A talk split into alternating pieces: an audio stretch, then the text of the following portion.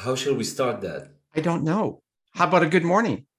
Good morning, or good day, or good evening. Wherever you may be. Hello. Hello, my name is Perry, And I'm Cynthia. and today we're going to talk about. Allyship?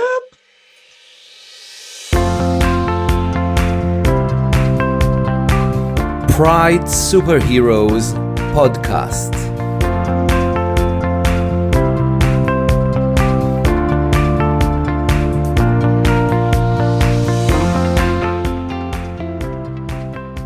So tell me, Cynthia, what is an ally to you? An ally with a really nice person.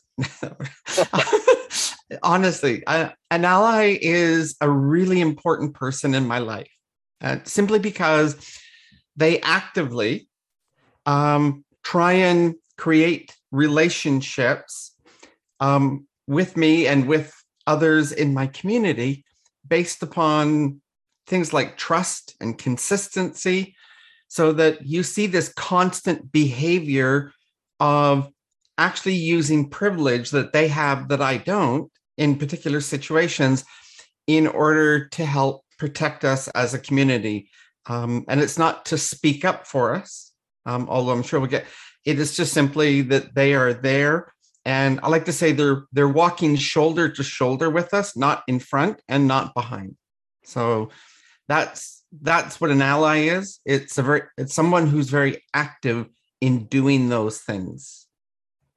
You know, when you defined it like that, I believe that I never had a real ally near me most of my life. Well, most of my life I didn't need allies because I didn't know till I was 50. Well, yeah, that, that's a great reason. But if I think about my journey, at first, most of my life, I was in the closet. So I didn't share with others uh, about being gay. So no one could actually be an ally to me if I wasn't out, right? So when I stepped out, I saw that a lot of people chose to stand by me in my journey to create a better world. Constantly, I think we see this all the time um, with people, certainly after you go after you go through the coming out process, right? And that that's not to be outed by someone, just to be clear, right? That's where somebody else will will out you. So in my case, because I'm transgender, that they will out my former identity compared to my current identity in a public setting without my consent.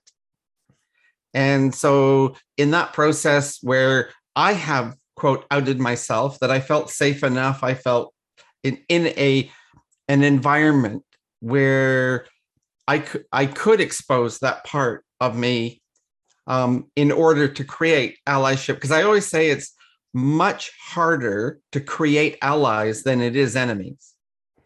And so the real work is taking someone who's clearly not an enemy, but might not understand. And you know that I talk about this idea acceptance without understanding. So in allyship, it's somebody that hasn't quite decided if they're going to accept or not, but they're open to the idea. And we just need to have some dialogue that really helps them get to that place of, yes, I would like to be an ally. I want to support Cynthia. I love it.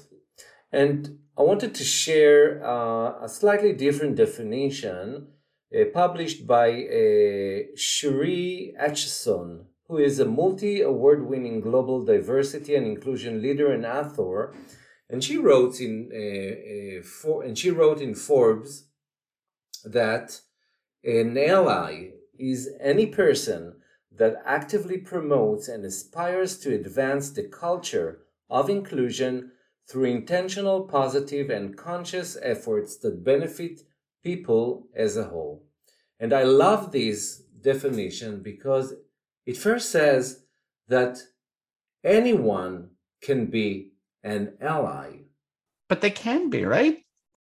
That's You the power of it. Exactly. You just need to make a conscious choice you are. Correct. And the other thing I like about this definition that it sounds really simple, really easy.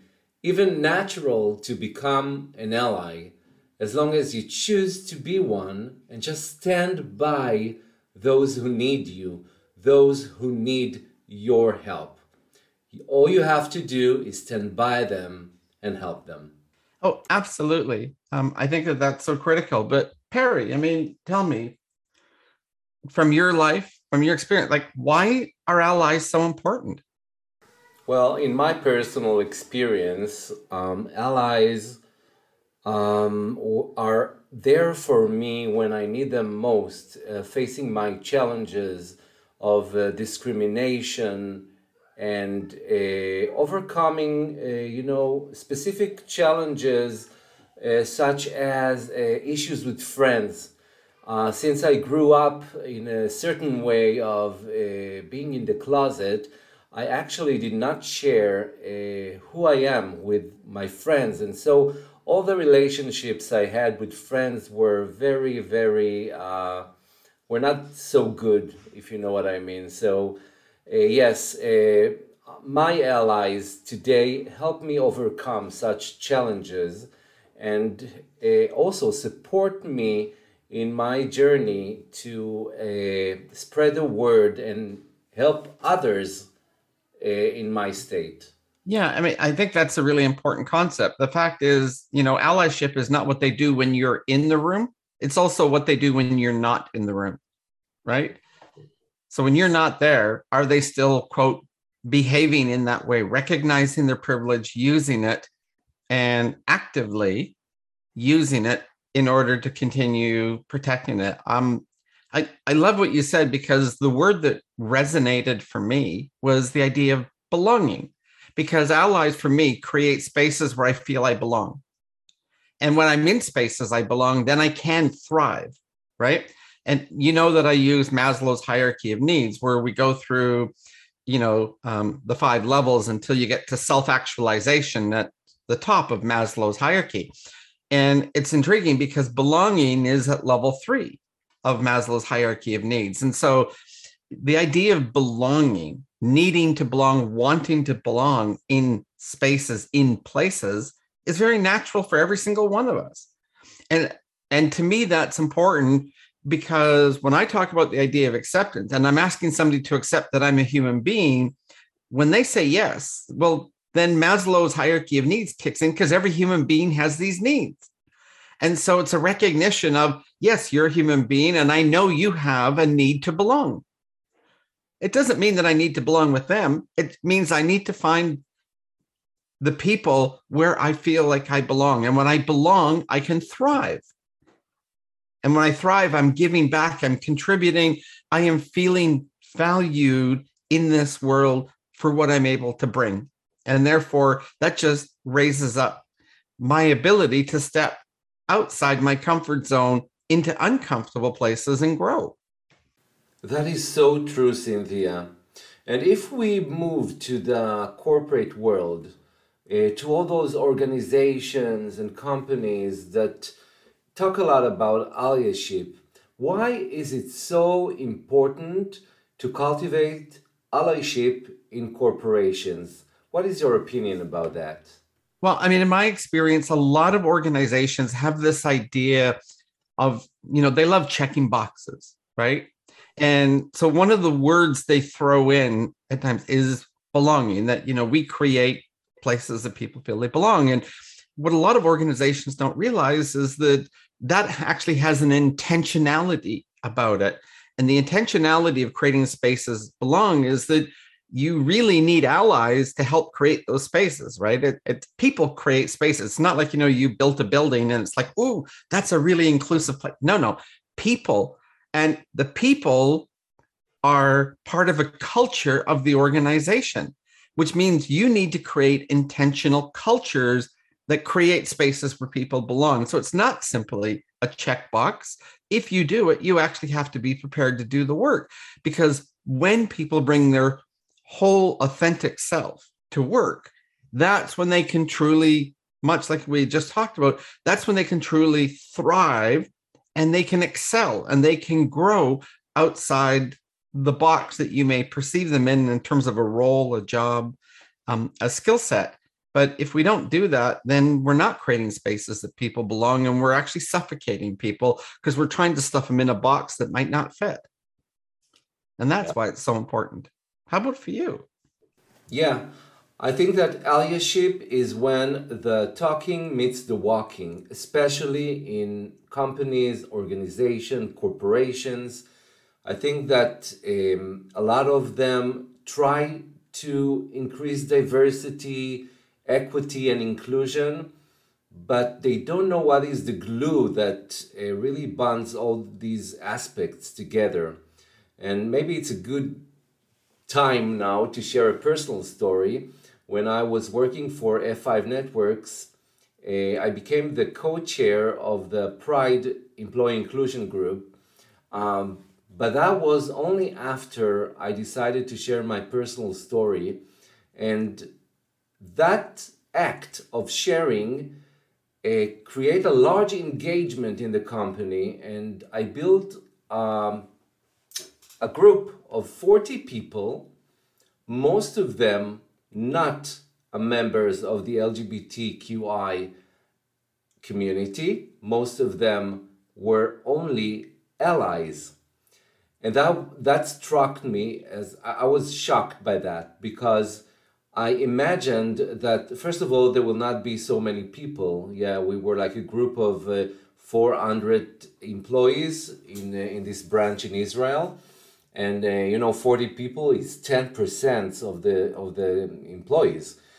And that was a lot uh, to begin with. But then when i saw that most of them are not members of the pride community uh, i was so i didn't understand that at first. But then later i understood that this is exactly what we needed.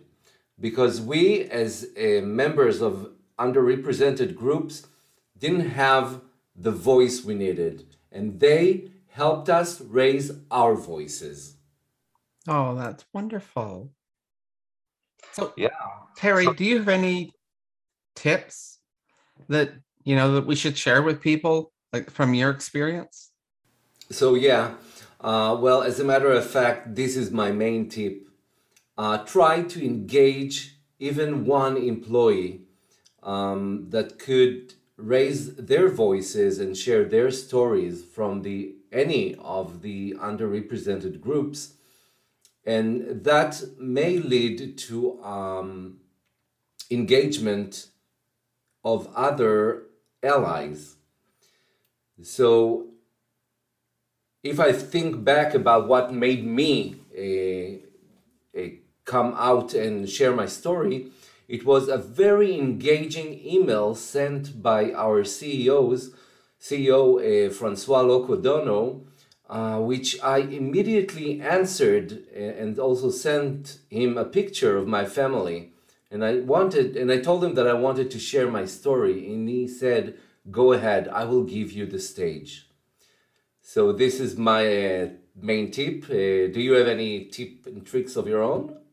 Yeah, I think uh, uh they're, they're rather simple. Um, the one is that I've learned that, you know, in being an ally, one of the things that you need to do is my mother would always say, you have two ears and one mouth. Please use them in proportion. And, you know, she was right. And so as an ally, we need to listen more than we speak. And what I find when I when you think of speaking, there are moments where you want an ally to speak up, especially where you feel very oppressed and you, you feel you're not belonging and so forth, that they can use the voice because you don't have a voice in that moment, right? But what I talk about is stand shoulder to shoulder with me, right? So you're you're equal to me. Don't stand in front of me because then you take my voice.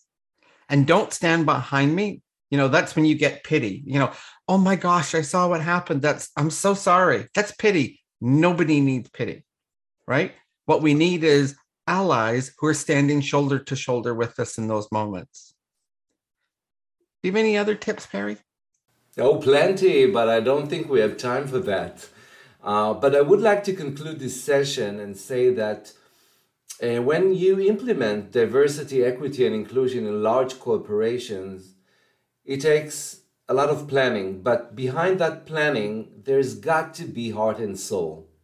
And when we talk about allyship, this is exactly the heart and soul of the diversity, equity, and inclusion. This is really the glue that makes those members of the underrepresented groups uh, feel at home and engaged to the workplace.